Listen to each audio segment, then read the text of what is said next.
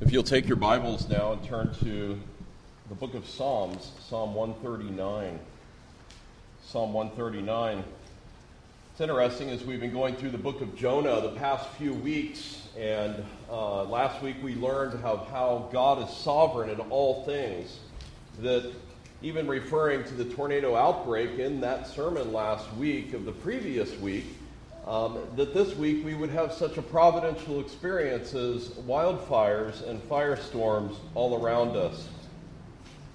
And every time something like this happens, it really reminds me of two things.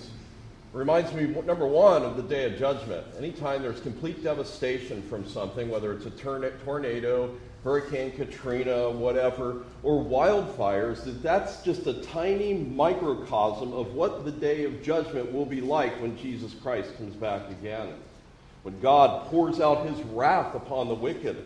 And so it's a reminder of that, but there's a second thing that it reminds me of, and that is that God never leaves us or forsakes us. In the midst of discouragement, in the midst of loss, in the midst of trial, that he is with us, that he knows what we're going through. This idea of comfort is something that is taught throughout the Word of God, and I think in Psalm 139, the psalmist is coming to the conclusion that, Lord, you know everything about me. You know me inside and out. You know a word before it's on my tongue. And you're everywhere present. There's nowhere I can go. I can't be in any situation where you are not with me. And this, again, causes us to trust that God is sovereign and that he has a special love and care for his blood-bought children. The fires confronted us with how quickly our lives can change. First, on Tuesday, the Bernardo fire, ravishing, just ignited so quickly, caught everybody by surprise. It's very rare. In fact, I can't remember ever in the month of May that there would be wildfires like this, and for that matter, the Santa Ana winds that we had. But then on Wednesday, as the winds intensified with wind gusts up to 75 to 80 miles per hour, humidity's as low as 1%, and temperatures in the three digits, in the low 100s, it was a recipe for disaster. And much like in a war zone where you don't know where the next bomb is going to come in and to land and to go off, it was fires popping up approximately every hour around the county, primarily in North County this time, but there were some in East County. 9 different fires in one day popping up. Some of these probably ignited of the origin of suspicious but that's yet to be discovered.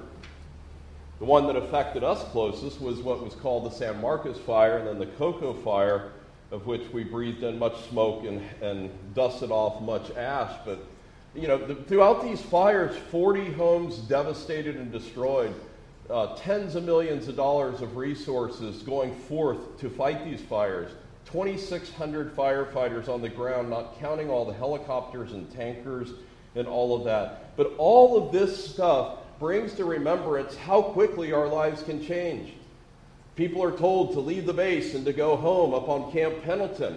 People are told, don't come to work. It's closed down. Our local gym was closed down. Costco was shutting down. You know, they're just, everything's shutting down. And you know, it's just, again, it's just a picture. And I think we need to remind ourselves that there will come a day when the real deal happens, when Jesus Christ comes back, and we need to be ready for that.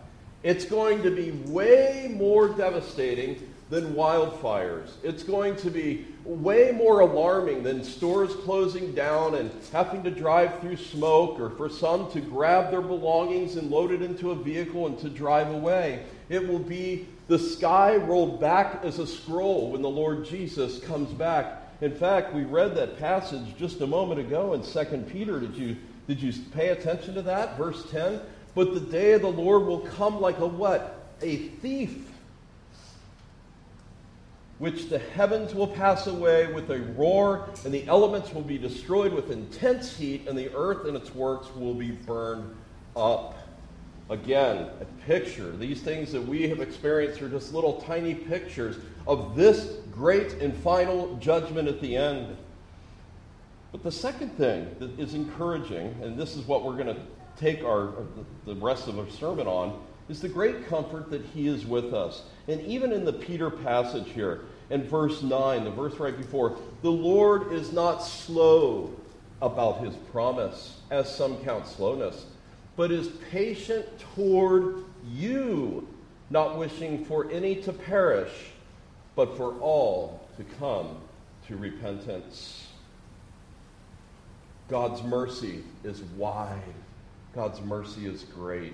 We've been learning that in Jonah, haven't we? Is the love of God is displayed to wicked Ninevites and to wicked sailors. And God, as we'll see next week, brings salvation to even these sailors.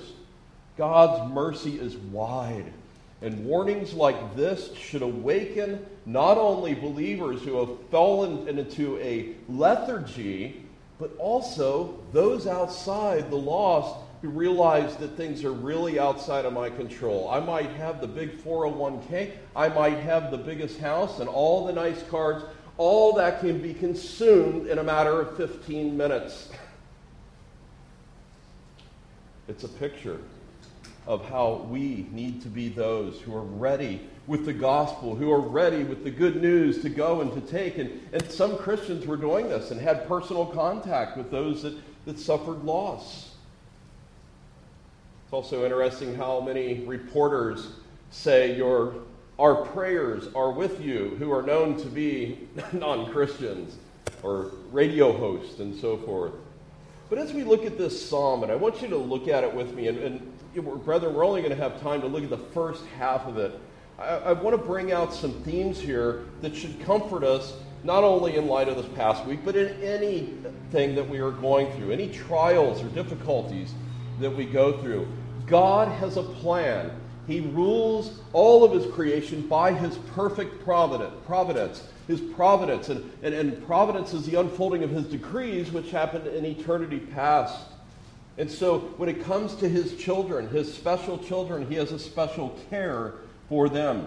He doesn't just start the project or wind things up and just let it just kind of go whichever direction. He is fully in control of all things. Psalm 139 is packed full of theology, but the primary theme that comes out is the teaching on God's omniscience. What is that? It's that he knows all things. Another way to put it is that he is all-knowing. And this psalm brings that out very clearly. These are attributes of God that we're considering, and because then he goes on to his omnipresence and then his omnipotence. And what is that? That God is everywhere present and that God is all-powerful. So in a sense, what the psalmist does is he sets out the first six verses as really there's four six-verse stanzas in this psalm. And the first one sets out the doctrine of the omniscience of God. And then he says, let me prove to you that God really does know all things, and let me prove it to you, it's because he's everywhere present, so there's nothing that he's never taken by surprise, but then he's all-powerful. In fact, he's created us in our mother's womb. Yea, he knew us in our unformed substance. The structure also has the first four verses of each section are descriptive. They introduce the main idea of that section, and then the next two verses are more reflective. And so you've got verses 1 through 4, which sets it out, 5 and 6 that reflect on 1 through 4. Likewise, verses 13 to 16, it sets out the doctrine of God's omnipresence, and then 17 and 18, reflective, and so forth. So let's go ahead and just read the first 12 verses again, and then we will jump into this. O Lord, you have searched me and known me. You know when I sit down and when I rise up. You understand my thought from afar. You scrutinize my path and my lying down, and are intimately acquainted with all my ways. Even before there's a word on my tongue, behold, O Lord, you know it all. You have enclosed me behind and before. You have laid your hand upon me. Such knowledge is too wonderful for me. It is too high. I cannot attain it. Where can I go from your spirit? And where can I flee from your presence? If I ascend to heaven, you are there. If I make my bed in Sheol, behold, you are there. If I take the wings of the dawn, and if I dwell in the remotest part of the sea, even there your hand will lead me, and your right hand will lay hold of me. If I say, surely the darkness has overwhelmed me, and the light around me will be night, even the darkness is not dark to you, and the night is as bright as day. Darkness and light are alike to you. Let's pray one more time. Father, we ask that you would give us understanding into this powerful, potent psalm that speaks of your knowledge, your presence, your power. Lord, may we be those that are enraptured, that are amazed by your character, by your strength. Lord, we pray that you would help us to realize who we are and even the brevity of life, and that this life is but a vapor, but that we can take comfort as children of God in you, who never leave us or forsake us. No matter what happens, no matter what difficulty happens, Lord, you are with us.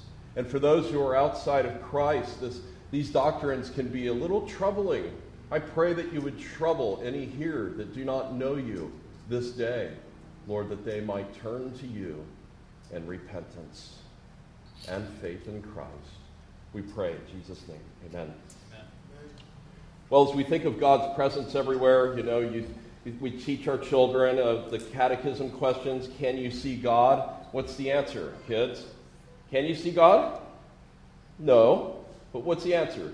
No, but he always sees me. Come on, you guys should know this. He always sees me. And so just as a little child can go like this, I'm going to hide from you, and go like that and think that they're actually really hiding. They're not actually hiding, right? Because we see them. And the same is true with God, that he sees us no matter where we go. Remember Adam and Eve, when they sinned, they thought that they could hide from God. And so they sought to hide themselves from the Lord. But what folly that was. Yes, the book of Hebrews lays it out very clear.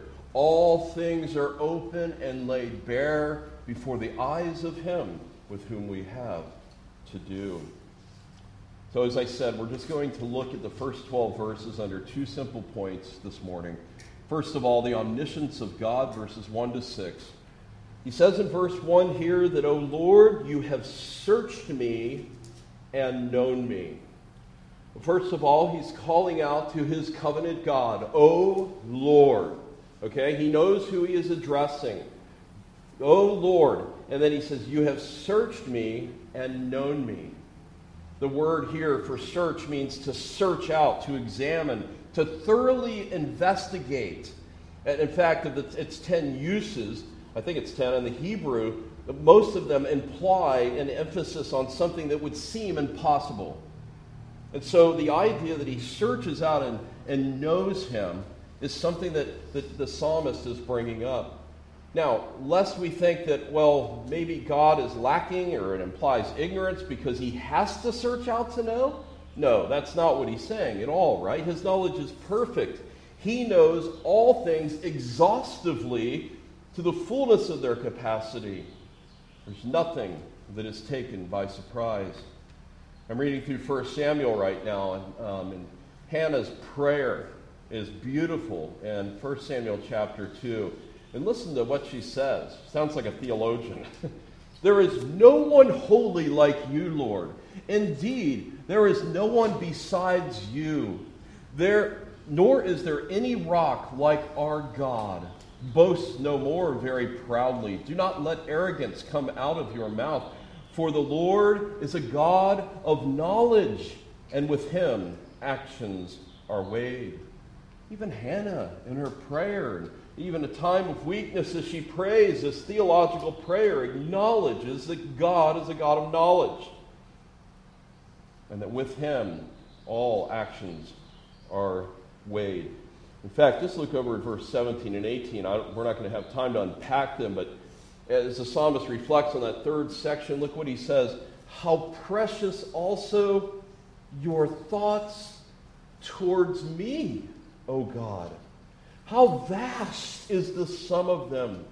If I should count them, they would outnumber the sand. When I awake, I am still with you. You know, it's easy to read this psalm. I had the psalm memorized at one point. I still have parts memorized. It's easy to really meditate and to read, or just to read this psalm, but when you stop to meditate on what these words are saying, that the thoughts of Almighty God, who rules the universe, holds the universe together, that is superintending 6.5 billion people on the planet all at once, and all the physics and everything else that's going on, has even one thought towards me is amazing. That has a handful of thoughts towards me is wonderful. But the thoughts that he has towards each of you, and especially for you who are his children, outnumber the sand. He's intimately acquainted with you. No matter what you're going through, no matter what pain, no matter what affliction you are going through, he knows exhaustively and comes and comforts. We have knowledge too, but it's only a partial knowledge, right? That's why we get our educations. That's why we go to university, to try to gain some more knowledge, or seminary or whatever. But our knowledge is very limited and very imperfect. But with God, he never discovers anything new. He always has known all things. He cannot learn. He can see the past and the present and the future with equal clarity. He has an exact knowledge, a precise understanding. Listen to Arthur Pink. He says, God knows everything, everything possible, everything actual, all events, all creatures of the past and present and future. He is perfectly acquainted with every detail in the life of every being in heaven, on earth, and in hell. Nothing escapes his notice. Nothing can be hidden or ever forgotten by him. He never errs, he never changes, and he never overlooks anything. See what Pink's doing is he's putting brush strokes, as it were, of the character of God that should cause us to be humbled to the dust. We are so not like God as we learn these things and as we study this book, that we see our frailty. We see that we are but creatures, yea, made in the image of God, yes and amen, but we're so limited. What is amazing, as I've already alluded to, is that he knows you personally. Look at verses 2 to 4. You know when I sit down and when I rise up. Okay, now this is King David. He doesn't say, you know when we as Israel go into battle and when we can return back to, like, it's nothing like that. No, this is very, very personal. You understand my thought from afar. You scrutinize my path and my lying down, and are intimately acquainted with all of my ways. Verse 1 sets forth the theme of God's knowledge, and verses 2 to 4 develops that with three aspects. First of all, a perfect knowledge in every posture that we could possibly have, every gesture, every pursuit that we have, he knows perfectly. Secondly, every thought. This includes every emotion, every emotional draw that we would have, every thought of compassion that we would have, every thought that would ever enter our mind, all of that he knows it all. He knows every thought, every doubt. He knows it all. He's acquainted with all of our ways, intimately acquainted. In fact, the Proverbs speak to this in chapter 5. For the ways of a man are before the eyes of the Lord, and he what? Watches all of his paths. Look up here, kids. Can you imagine if you're hiking with your parents, okay, maybe tomorrow morning, and you saw a man up on a hill looking at you with binoculars, your every move? That's what it is. God watches all of our paths. Proverbs 15 and verse 3. The eyes of the Lord are in every place, watching the evil and the good. So, brethren, he knows the standards that you live by. He knows the goals that you might have for your life, for your family, for the training of your children. He knows what company you choose to keep. He knows when you lie down. He knows as you're trying to fall asleep, the thoughts that are consuming your mind that might keep you awake. He knows that. He knows if you're devising wickedness, if you're entertaining lustful thoughts in your mind. He knows what is in your heart. He knows everything. In fact, Jesus, he says to the seven churches and elsewhere in Jeremiah, I am he, this is Christ actually, I am he who searches the minds and the hearts, and I give to each one according to your deeds. He knows even what you are going to say before you say it. Verse 4, even before there's a word on my tongue, behold, O Lord, you know it all. Now, you know, I've spoken with some very intelligent people, myself not being that intelligent. And sometimes people can just be super quick, right, with comebacks and words and all of that. Well, God knows all that before it even comes into their mind. And the same is true for you. It's interesting, after being married next week will be 18 years to my beloved wife. Sometimes the longer you live together and you know your spouse, and you almost kind of know what they're going to say at certain times, you know, and you can anticipate it, and vice versa. But there's a big difference between that knowledge and God's knowledge. God knows with absolute certainty, and there's often times where it's, oh, you weren't going to say that. Okay, let me just be quiet and listen then, or vice versa. And then in verse 5, this is beautiful. Look at the text. You have enclosed me behind and before. You lay your hand upon me. This, I just can't help but to picture that God has this protective, and you know, I use this term reverently. This is not biblical language, but a protective bubble around his children. There is nothing at all that can happen to his children without God allowing that. He's enclosed us behind and before. We're completely surrounded. God's hand is upon us. It even says later, his right hand, the hand of favor. We are enclosed behind and before. It doesn't matter if we're fleeing from a tornado, fleeing from rapidly spreading flames that are 150 feet into the air and moving at a great speed, evacuating our houses or whatever. He has enclosed us. And metaphorically, the verb expresses God's full effort to confront the psalmist on every side, leaving no space for escape from his presence. The idea is kind of double. There's a protective layer, but there's also a prohibitive layer that we would not go astray from him ultimately. It's interesting because Jonah thought that he could get away from God, right? The prophet, God's man, forgot these fundamental truths. God's knowledge of you is centered around his fatherly, tender care for you.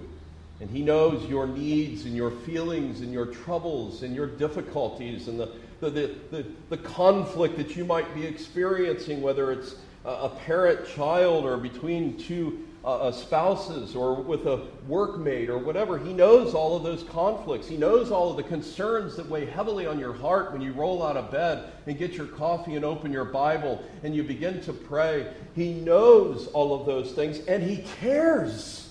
It's one thing to know, but to also care. And then in verse 6, David just experiences utter amazement at these truths. Such knowledge is too wonderful for me. It is too high. I cannot attain it. David's mind is beginning to melt with thinking of God's vast and complete knowledge. And he burst out, such knowledge not only surpasses all of my own comprehension, but it even exceeds my imagination that a being could have such knowledge.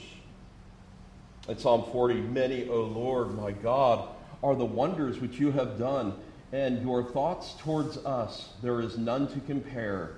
If I would declare and speak of them, they would be too numerous to count.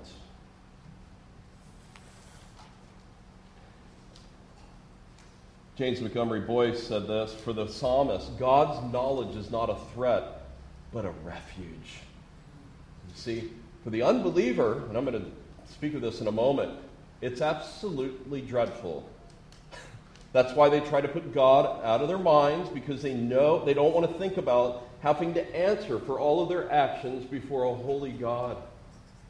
So these theological truths are terrifying to them. But for the believer, it is immensely comfortable. You remember the book of Romans, the Apostle Paul writing chapters 1 through 11, declaring the fallen state of man, how we're justified by faith, how we're sanctified by the Holy Spirit. And then he goes in to talk about God's sovereignty, right, for 3 chapters. And at the end of chapter 11, before he gets to the practical section of the book, the application, as it were, what does he say in chapter 11 and verse 33? Oh, the depths of the riches, both of the wisdom and the knowledge of God. How unsearchable are his judgments and unfathomable his ways. I kind of read that and I think of, I don't think there was electric circuits then, but I think the Apostle Paul experiencing some short-circuiting going on, like, this is amazing. We can't even fathom it. The knowledge and the wisdom of God. Well, application, briefly, the effects of God's omniscience. The perfection of God's infinite knowledge can indeed be disturbing. For some, it might be a facade to put on.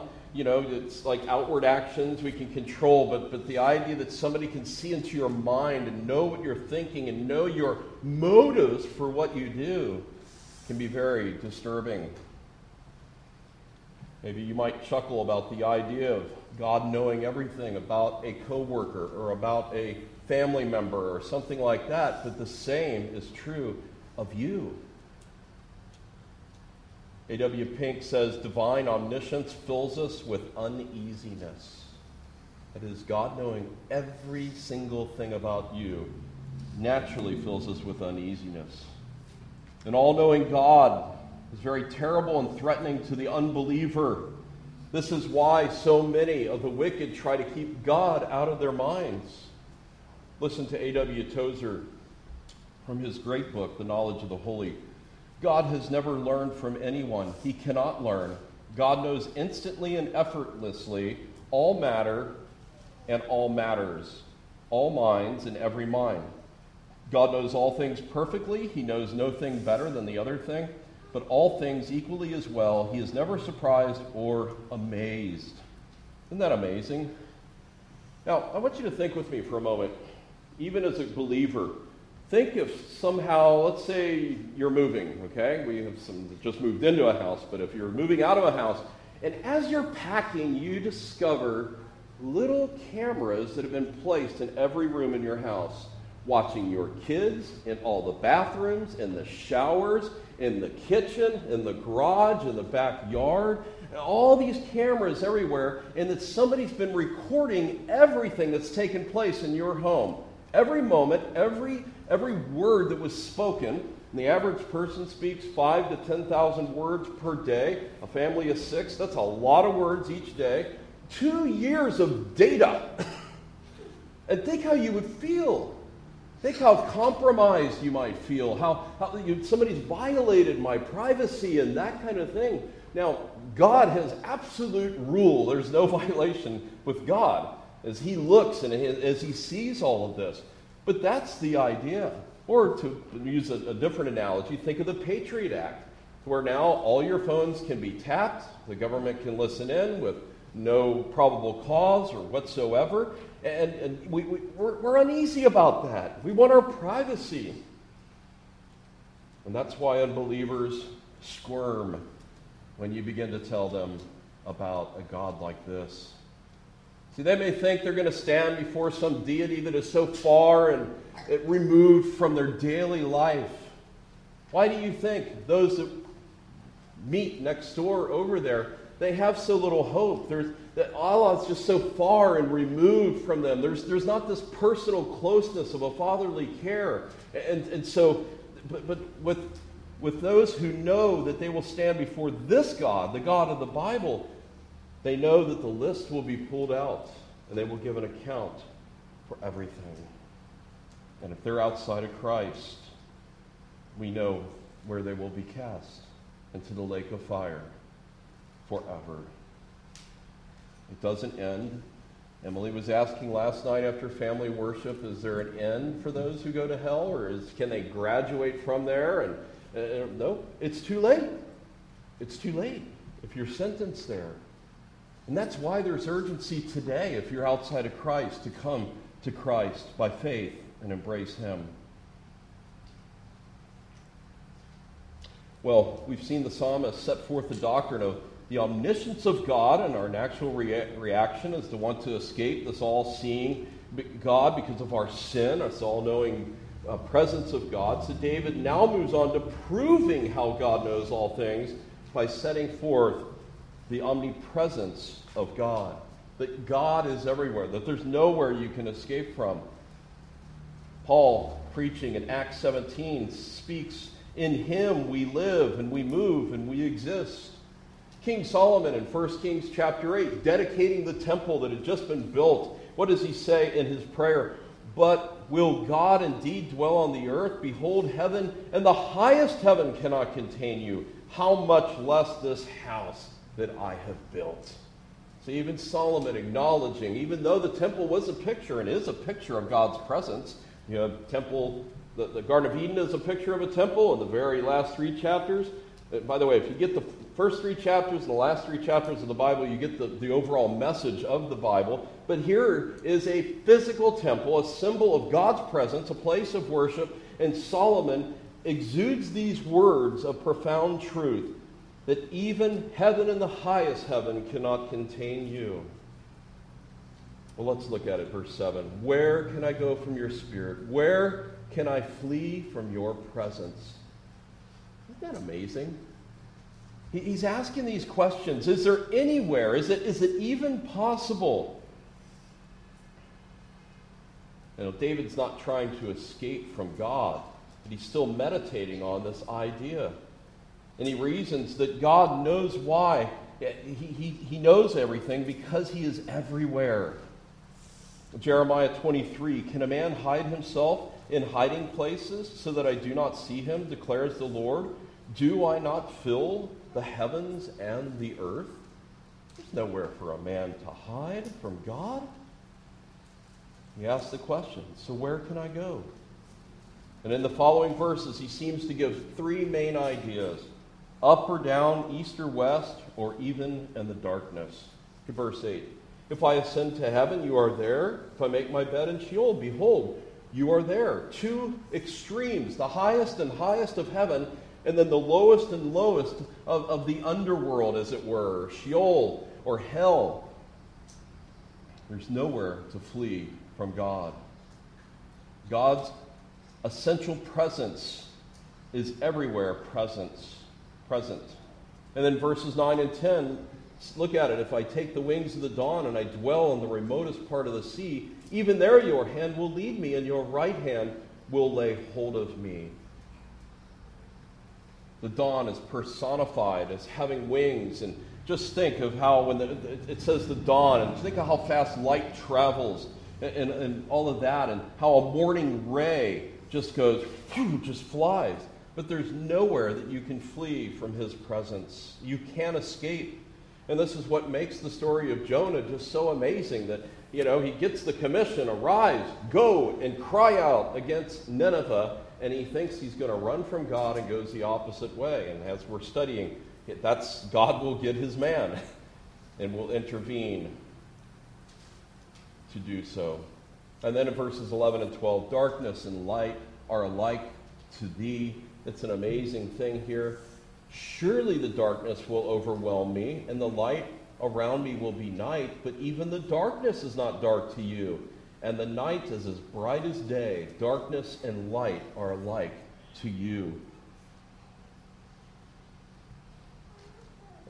And then the next few verses, which we don't have time to look at, but even in the darkness of a mother's womb, he sees and he is working and forming, allowing conception to take place and for a child to grow. He goes on and over in verse 15, my frame was not hidden from you when I was made in secret and skillfully wrought in the depths of the earth. Your eyes have seen my unformed substance, and in your book they are all written, the days that were ordained for me. So even when it comes to the conception and forming of a human life, God is intimately acquainted and involved. Nothing can hide you from God. No disguise, no darkness, no shadow. Even the darkness is as light as day. He converts the darkness into noonday brightness, as it were. Not even fierce wildfires. Well, let's just draw a couple of conclusions here. First of all, you are not alone. Whatever problems that you may face today, whatever difficulties, whatever trials you might have, and there's many serious health trials. I just learned of another one, the dear sister today, that we will be praying for in our prayer meeting. But we have several that are suffering from diseases that are potentially deadly. We have several that are suffering from lack of peace, from conflict in marriages, conflict with relationships, loneliness, financial difficulties, mental trials, you name it. And we go through these valleys and we go through these mountaintops, and that's just a part of the Christian life, that maybe what we went through 5 years ago, we're not going through now, but now we're going through something else that is trying and stretching and all of that. And that's where these doctrines should come and to comfort us. See, even sometimes to get a spouse to understand your deepest agonies, your deepest desires, sometimes there's not a complete understanding, and only God knows. Or a dear friend, your best friend, that understands everything about you. Sometimes it almost seems like that there's something lacking there, but God knows even better than that person. And he is in control. He is ordering all the events of our life for his greater sovereign purpose. A second application is this. These doctrines can be uncomfortable if we are living in habitual sin. Sin and a holy God does not mix. It causes us to be terrified, and that's why we must hate our sin and flee from it. We must be wise as to what sin is. It's deceptive. It's luring. It's alluring, and it's a disease that is very infectious. Keep yourselves pure and undefiled from the world. We are all tempted in many ways to resolve with Joseph, how can I do this great wickedness and sin against my God? Isn't that what Joseph said? As he had Potiphar starting to take her clothes off and trying to seduce him, how can I do this wickedness and sin against my God? Brethren, we need that resolve when it comes to these things. And then, as we see others in sin, instead of joining them in their sin, resolve to mourn for them, to pray for them, to intercede for them, to speak to them, to love on them. And remember that there is no creature hidden from his sight, but all things are open and laid bare to the eyes of him with whom we have to do. And the only thing I can allude that Hebrews 4.13 verse of all things being open and laid bare is that you're on a surgical table that, by the way, is skinnier than this sacred desk. You know, you're barely hanging right on there, right? Because the surgeons need to come around you. You've got super bright lights everywhere, and you're stripped down naked, and they're shaving, and they're doing all this. I mean, that's the idea. All things are open and laid bare before the eyes of him with whom we have to do. And again, if you're here today and you're outside of Christ, I beg you to come to Christ and trust him. Maybe you're thinking that now that you've heard this sermon and heard these truths, that you're too ashamed. How can I go to this God that has all of my wickedness cataloged and knows all of it. May I just encourage you that he is a God of mercy, that the Bible says that he will remember your sins no more. Does that mean that he actually forgets them? No, of course not. It's baby language for us, that they're as far as the east is from the west, but we must first see our sin, hate our sin, repent, and come and to embrace Christ by faith, that he really died on the cross for sinners. And you trust in him, and you trust in that work that he did on the cross, and you will be saved. Every lie, every idle word, every curse, even your sins of omission, everything you have done has been cataloged. This is why we have to look to Christ. If you're outside of Christ, cry out to him. And those of us who are in Christ know that we have a God that is so loving, that cares about every detail of our lives, and may that encourage us and drive us to our knees in intercession to him. Let us pray. Father, we thank you for your word, and thank you for these doctrines of which we have learned, your omniscience, and how that is proven by your omnipresence and your omnipotence, Lord. Truly, you are a God that deserves worship. You are a God that deserves all of our praise and adoration. God, we thank you so much for how you have tangibly demonstrated your love for us by sending Jesus Christ to this sin-filled earth, an earth that has been cursed, a ground that has been cursed, a man that has been cursed, so that each one that is born in sin. And you had a rescue plan, and we thank you for that plan of salvation. Lord, we rejoice in what you have accomplished through your dear Son, and how he lived a perfect life, and how he died that brutal, terrible death on the cross, and that divine exchange that took place as you poured out your wrath against our sin upon him as a substitute, that his righteousness is imputed to us. Lord, may we rejoice in these truths today. For, Lord, we can be discouraged if we look even at this past week or this past month or since the new year, and we can see how we have failed you from time to time, Lord. We know, that our standing before you is ultimately based on Christ's perfect righteousness. So, Lord, keep us to have short accounts with you and with fellow man, to be quickly confessing and always trusting in Jesus Christ, in whose name we pray. Amen. Amen. Well, if you'll take your red hymnal that should be next to you, we're going to sing number 691. It is well with my soul. And as the musicians are getting situated, I just wanted to share a couple of words about this. This is written by a man by the name of Horatio Spafford. Some of you know this story, but Mr. Spafford had 4 daughters. He was a businessman in Chicago, and was a very successful businessman in Chicago. You can stand. And I think it was the Great Fires of Chicago that came through, but he suffered great loss. Now, in those days, there was no airplanes, children, so they had to take ships to get across to go to Europe, and he had sent his wife and 4 beautiful daughters ahead of him as he had to deal with some business matters in Chicago. Well, that ship ultimately sunk, and the 4 daughters perished, and he received a cable, and I didn't look this up, I'm going off of memory, but something to the effects, I alone and left. That the ship had wrecked and I alone am left, is what the wife had sent to him. So as he took ship to go over there, the captain apparently, at the place where his daughters perished, along with others, said, Mr. Spafford, this is the place where your daughters perished in the sea. And this man penned this amazing, amazing hymn. And as you're singing it, I want you to think about, did he believe in the God of which we've just heard about? Did he believe that God was fully in control, that he knew all things, he's everywhere present? And the answer is yes. So let's sing this together.